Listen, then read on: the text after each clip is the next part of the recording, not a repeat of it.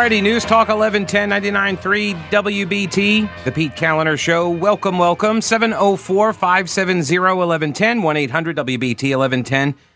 I kept telling people, they were like, oh, it's so cold. I can't wait for it to get nice. And then they saw the forecast of like 82 degrees and they said, oh, yes, this is fantastic. And I said, uh uh careful. It's going to be like 80, 85 degrees for about three or four days, and then it's going to be 90 plus until October. So I was totally fine with the weather just taking its time to get hot. But that's life in Charlotte, right? All right, you can email Pete at thepetekalinershow.com. You can also follow uh, the podcast. We post them every single day, every hour after each hour is done. So you get three podcasts a day. You're welcome. Um, all right. So, first off, today, just a programming note, real quickly, is that the three candidates for Mecklenburg County Sheriff are going to be debating tonight. It is set for 6:30 right here on WBT. You can listen live at wbt.com. Uh, you can um, also, I think they, I think they may be doing it on a Facebook or something, but we're the only media outlet to carry it. It's hosted by the Fraternal Order of Police, and the three Democratic candidates participating are Sheriff Garry McFadden, the incumbent, as well as the two challengers, Gina Hicks and Marquis Robinson, and it's going to be moderated by our own Brett Jensen. So that starts at 6:30 tonight. It's going to be commercial free. It's going to run 90 minutes until 8 p.m. only on News Talk 1110 and uh, 99.3 WBT. So uh, came across this story. This was uh, an AP story, but posted up at Spectrum News.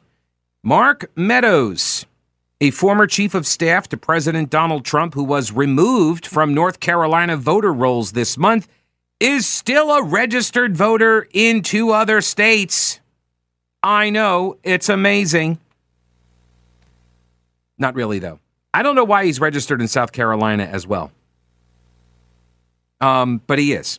That's the that's the published report. A spokes, uh, spokesperson, I almost called him a spokesman. Oh my gosh, I did not mean to do that. Spokesperson for the South Carolina Election Commission, named Chris Whitmire, said that the former Republican congressman and his wife registered as voters in the state in March 2022, which is like last month. Okay. And Whitmire says that's when he became active and he noted that neither Meadows or his wife, or either of the Meadowses, have yet to cast a vote in the state. He said, quote, from our perspective, it just looks like any new South Carolina voter. Yeah.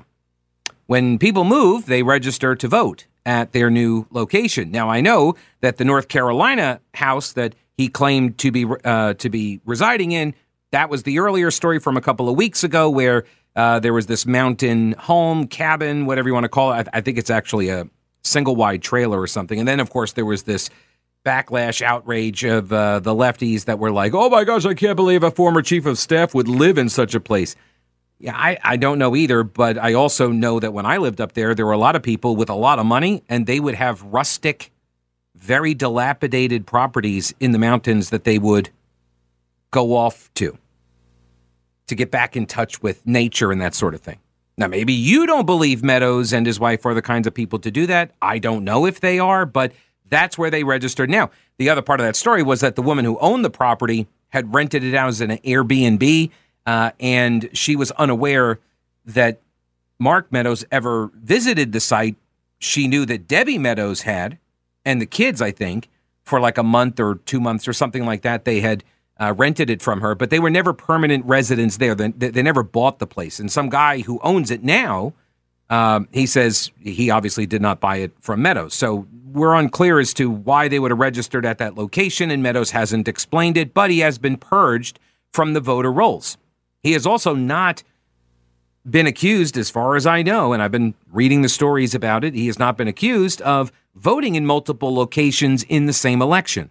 So He's just voting at one place in each election cycle. And so now he has registered to vote in South Carolina. And the South Carolina elections guy says it, it just looks like a new voter. Yeah, but it's Mark Meadows. Don't you understand? It's Mark Meadows. So if it's Mark Meadows, then that means like he's doing something wrong, which is the tenor of a lot of the coverage. The South Carolina. See, here's the point I, I raise in just bringing up the story, which is we rely on the Postal Service and boards of election list maintenance in order to keep the voting rolls uh, clean, which, by the way, I'm in favor of. I've been a supporter of uh, the purging of old voters, getting the you know inactives, get them off the lists and such. And uh, I would like to see comparisons, like the, the, the cross check, the states cross check, where you can match up different voters who are in different states by last four digits of social security numbers or driver's license numbers, uh, as well as uh, you know names and, and birth dates. And because there are a lot of people with the same name, and even the same name and same birthday, especially if you have a common name.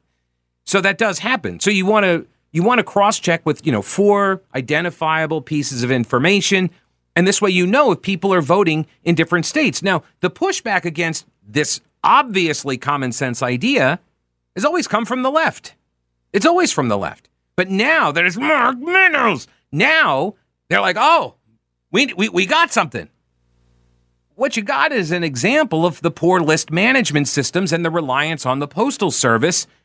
A lot of people don't realize this. When you move, and trust me, I've done a lot of moving in the last three years, okay? We've been living out of boxes for almost two years, my wife and I, because of the different moves that one was related to coming back to Charlotte, but there were other moves up in the Asheville area as well.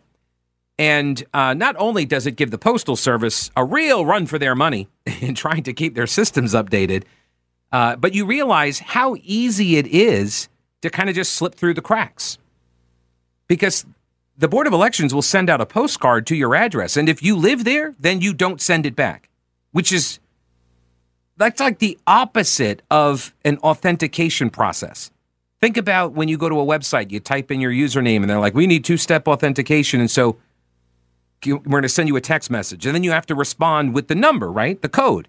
Well, what does that what does that prove? It proves that you're the person and you are the, you know, one at this website with these credentials. But the Board of Elections sends out these cards, and if you don't send it back, they take that as proof that it's you. The exact opposite. They're relying on the Postal Service to send it back. But if there's no change of address form or if you've moved a couple times, you give them a real run, run for their money. Trust me, we couldn't get our mail for like five weeks. It just, yeah, I don't know where it was sitting for five weeks.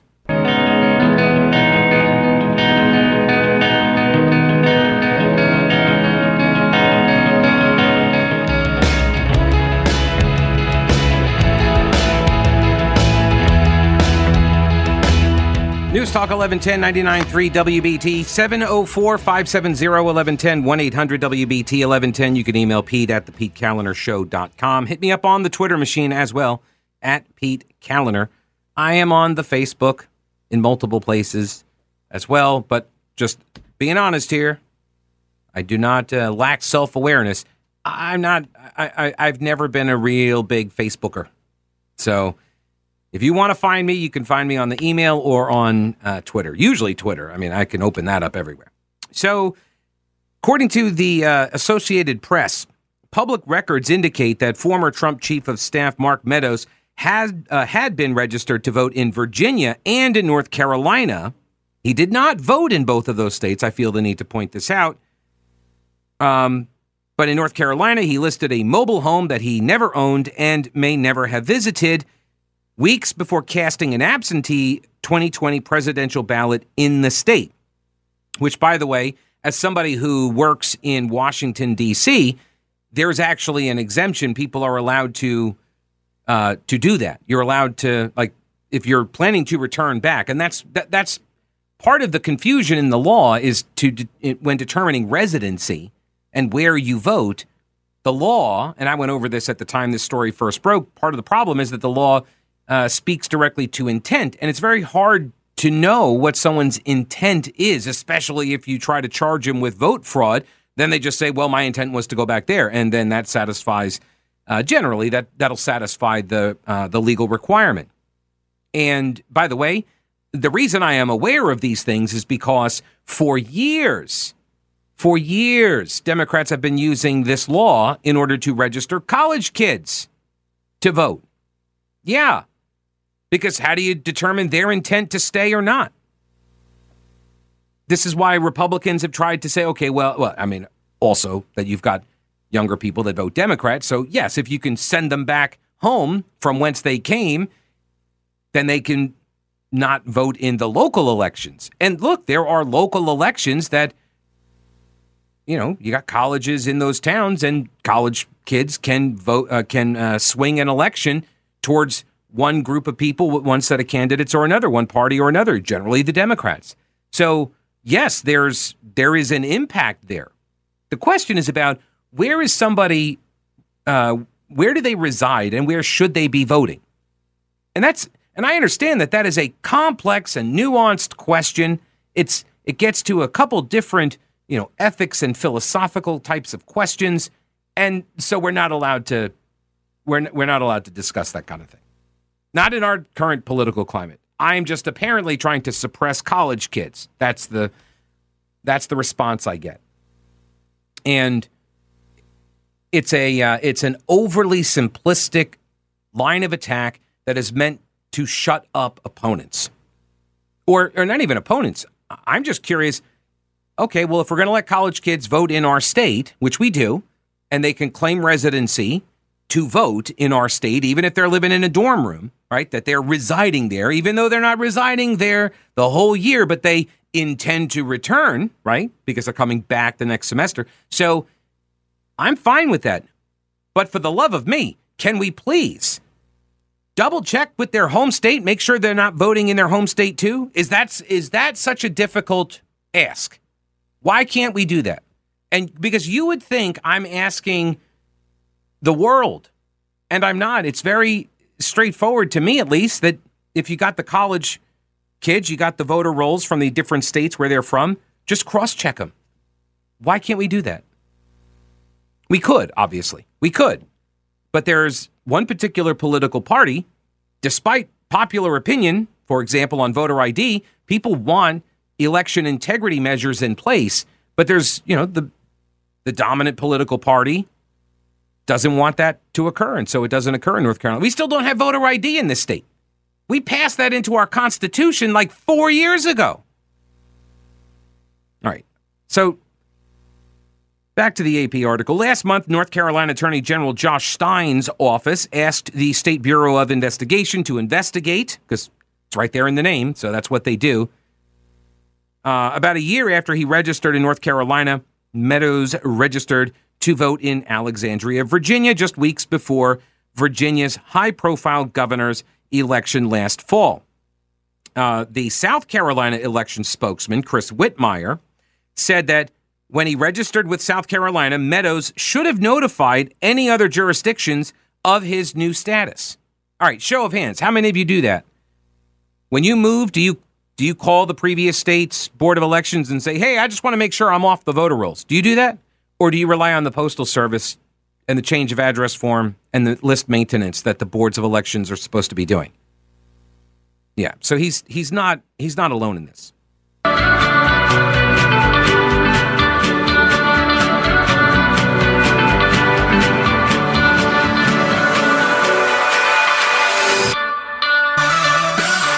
News Talk 1110 99.3 WBT. No, like WBT. A local Republican Party leader in North Carolina threatened to get a county elections director fired or have her pay cut unless she helped him gain illegal access to voting equipment. That, according to the State Board of Elections, in an exclusive report by Reuters. The party official who is no longer, by the way, a party official, nor is he even registered as a Republican. William Keith Senter, S E N T E R, Senter. He sought evidence to support false conspiracy theories alleging the 2020 election was rigged against former U.S. President Donald Trump. The previously unreported incident is part of a national effort by Trump supporters to audit voting systems to bolster the baseless stolen election claims. By the way, are election uh, stolen elections uh, claims are those always baseless? Are those claims always baseless? Because I'm old enough to remember when people said that Donald Trump stole the election. I mean, it was a long time ago. You probably can't remember it. Yeah, memory gets, you know, hazy over the years. But I remember it. So are they all baseless or is it just this one baseless? And we know it's baseless now because of all of the audits and investigations and everything else. Is that the idea? See, one of the things, did you, all right, just follow me down this rabbit hole for just one second. Okay. How many of you bought a lottery ticket for last night's big Powerball drawing? Okay. Uh, we did as well. Christy and I, we never play the lottery because we don't play it unless unless it gets to like 400 million, then it's worth my $2 to take a shot. But before that, I'm not, you know, I'm not going to go down and buy. I mean, if it's 350, maybe I'm thinking about it, but then I don't go and get a ticket because you got to pay cash, and I don't ever have cash on me. So it's just not anything that it's part of our lives, right? We don't we don't uh, play the Powerballs. So we bought tickets. We bought like five tickets because we had some cash. We're like, oh, we're getting gas. I'll go ahead and get uh, get some uh, uh, some tickets. We no, we did not win. if I won, I would not be here right now. Um, well, I mean, it was like four hundred twenty million dollars. You got you got to put your ducks in a row for. No, I probably would be here the day after I won, just to keep everybody guessing whether or not it's me. But then I might be cursing on air because I wouldn't care at that point, right? No, I'm kidding. Uh, I would be a professional. I'm way down a different rabbit hole altogether. But here's the deal if we know you can create systems like a lottery where people are able to go and uh, make elections, right? You could because you don't have to get the computer generated tickets. You can actually fill out the bubble sheet and pick your own numbers. Do they still fill out the bubble sheets? See, that's how long it's been since I've actually done this. So we just say, just you know, give us some random numbers, and so we'll lose. So, uh, but people like pick numbers, and so they make elections, and you can do that. We can create a system that is much like a lottery system. And do people play the lottery if they think it is rigged against them. I'm not talking the odds of winning or anything. I'm talking about people believe that individuals are winning because of who they know. That that there is that there is some sort of backdoor into the system that is undermining the integrity of the lottery system, right? People would not play that system because they would recognize that it is rigged much like election systems need to have integrity as well. People need to have confidence that the systems are secure and that people cannot rig the systems. And before you say, well, that's what we have now, that's not true. I just went over the previous story about Mark Meadows. Ah, he makes me so angry. Right? So, Mark Meadows and that story there where people are trying to track down was he registered in multiple places and all of this. Now imagine if he wasn't Trump's chief of staff. Would you even know that an individual named Mark Meadows had registered in three different states? Would you know that? No. Nobody would know that. What's more, nobody would care. That's how little people value the democracy. Right? If people who claim to want to protect the democracy, if if people were seriously interested in doing that, they would be my partner in pushing for election integrity reforms. But for some reason, the people who cry the loudest about protecting the democracy are the same people who oppose efforts to protect said democracy. I'm sure it's coincidental, though, right? But get this this fellow, William Keith Senter, uh, he was the chairman of the Surry County Republican Party. And he told the elections director, Michelle Huff, who is a former Republican but is now a registered independent. Um, Huff said that she would ensure, or sorry, Senter said that he would ensure Huff loses her job if she refuses his demand to access the county's vote tabulators. This is according to the North Carolina State Board of Elections in a written response to questions from Reuters, the news service. Senter was, quote, aggressive, threatening, and hostile in two different meetings with Huff. Uh, the State Board of Elections cited witness accounts. Now, Huff, the elections director, refused his demands. She said she was disturbed by the incident of political intimidation, though. Senter's demands to see the tabulators are a potential violation of state law. An illegal met, which, by the way, throw the book at the guy. See, that's the thing I don't care who's engaging in efforts to undermine election integrity. If it's Meadows or Senter or Republicans in general, I don't care. It doesn't matter to me. I want those people held accountable. But that means we hold everybody accountable. So, Senate, a uh, Senter rather, and a prominent pro-Trump conspiracist, Douglas Frank, met with the elections director on March 28th, so just a couple weeks ago, claiming that there was a quote chip in the voting machines that pinged a cell tower on November 3rd and somehow influenced election results. The, they, the State Board of Elections said this is a fabricated. This claim is fabricated disinformation. Separately, in a public gathering that Huff did not attend, Senter threatened to have Huff's pay cut, according to Huff, who said a person at the meeting told her about the threat. So it's hearsay evidence, which being in this line of work, I can tell you people call and email me uh, often enough where it's noticeable, and they say, I didn't hear you say this, but somebody else told me that you said this, and then they yell at me for saying the thing that they didn't hear me say. Now, get this. This is the second to last paragraph, uh, or sorry, third to uh, fifth to last paragraph. Exactly how Senter planned to retaliate against her remains unclear. He claimed to have the backing of the Surry County Commissioners, all five of whom are Republicans, but neither he nor the county commissioners have any power over her job, right? That rests with the State Board of Elections, and that board is controlled by Democrats. He had no ability at all to get her fired or have her pay reduced. So he's making empty, hollow threats against her. That's the story. Okay.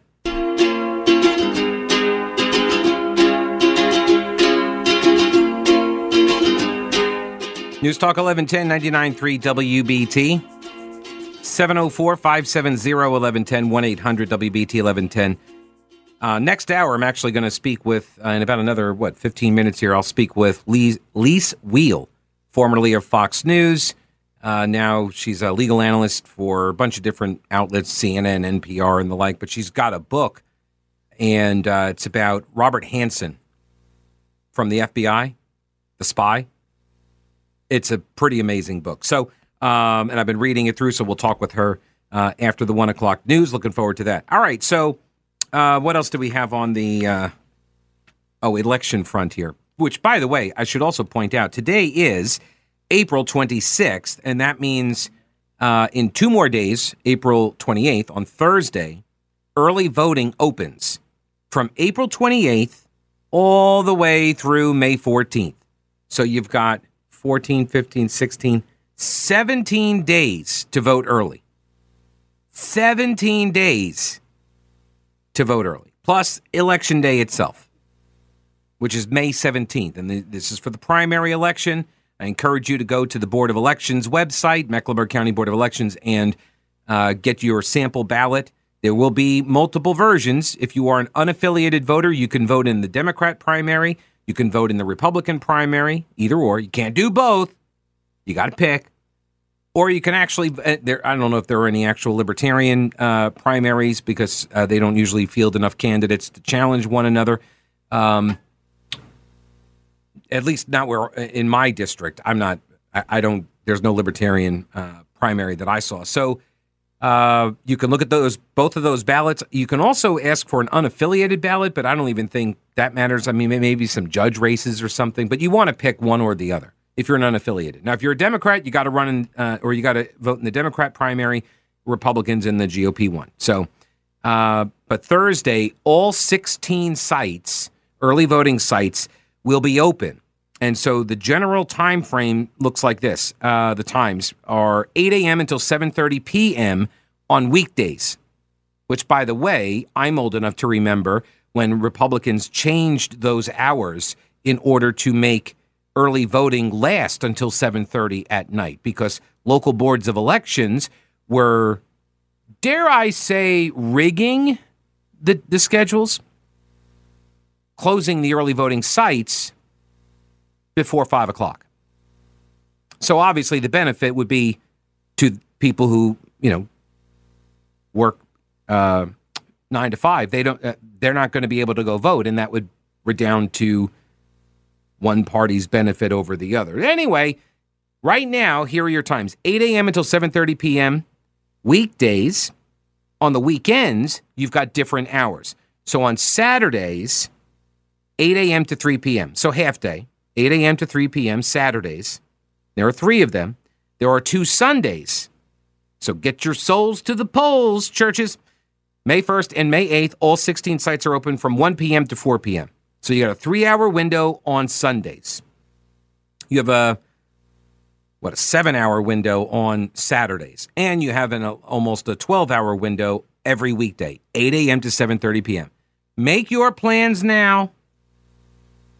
I don't want to hear people like, "Oh, I didn't have any time to vote." You got you got almost three weeks, starting on Thursday. Alrighty, uh, McCrae Dowless, a key figure in the North Carolina uh, Congressional District 9 election fraud investigation, has died following his battle with cancer. His daughter wrote that her father passed away peacefully on Sunday morning, according to a social media post. Dowless was facing 13 criminal counts related to activities from the 2016 and 2018 elections. By the way, I will add, I will interject into this uh, Queen City News story that uh, that means nobody has ever been actually charged or uh, sorry convicted of vote fraud in that race. Isn't that amazing? After all this time, it was 2016, 2018. It's been four years, and nobody was ever put on trial for all the fraud that prompted the Democrat Board of Elections to toss out the results of that race. Now the charges get dropped too. The Wake County District Attorney Lorrin Freeman, who was overseeing the case, sent out a statement and it said, Unfortunately, COVID created a delay in the handling of this case, like with many others. We had set a trial date of August, and Mr. Dowless was entitled to the presumption of innocence through his day in court. Uh, there remain about six other charges related to this matter, and we will be moving forward with those cases with the understanding that the state's position was always that Mr. Dowless was the principal actor in coordinating the ballot process in question. Dowless and others had been charged in 2019 on state charges related to the 2016 and 2018 primary and general elections. Dowless worked in uh, in 2017 and 2018 in part for then candidate Mark Harris, 9th congressional district candidate. Witnesses told state officials that Dowless, with the help of his assistants, gathered hundreds of absentee ballots from Bladen County where he lived. Those workers testified that they were directed to collect blank or incomplete ballots, forge signatures on them, and even fill in votes for local candidates. And this was apparently information, criminal information. This tactic, this strategy, this mechanism was brand new. Yeah, Apparently, if I am to believe the coverage and the response, McCrae Dowless invented this because nobody else has figured out how to do these things that McCrae Dowless apparently has been doing for decades. Right? That's what you want me to believe. This is this is one of the most ridiculous arguments in the in the Ninth District uh, coverage and people's response to it this idea that McCrae Dowless found a way to do something, to run this operation, and to do it for multiple election cycles. But nobody else can figure out a way to do the same thing when it's really very easy. And no, I'm not going to explain how easy it is in detail. Dan Forest did that for you. Remember Dan Forest, the lieutenant governor, when he was running for governor in 2020, he put out a video criticizing uh, Governor Roy Cooper for you know preventing voter ID. And so what Dan Forest did was walk you through the very simple steps on how to commit vote fraud. And the left went nuts. How dare he say these things? He's trying to teach people how to how to commit vote fraud. He's not trying to teach people how to do it. He's telling people this is how easy it is and it's being done because it's easy. That's the point. When something is so easy, oh, and by the way, this argument that you usually hear on election integrity measures uh, from the opposition is is something like, "Whoa, who would risk getting charged with a felony? Why would you even risk it just for voting?" People do really stupid things. People leave their driver's license on the bank teller counter as they robbed the bank. I don't know. People do stupid things. I cannot be held accountable for stupid people doing stupid things. But people do break the law when they are so motivated because I really, really hate this person. And they're so motivated, they'll go vote. And they'll vote multiple times because the democracy depends on it. When you raise the stakes that high, that everything is, you know, an 11 out of 10 in importance, yeah, people will do some crazy stuff. Thank you.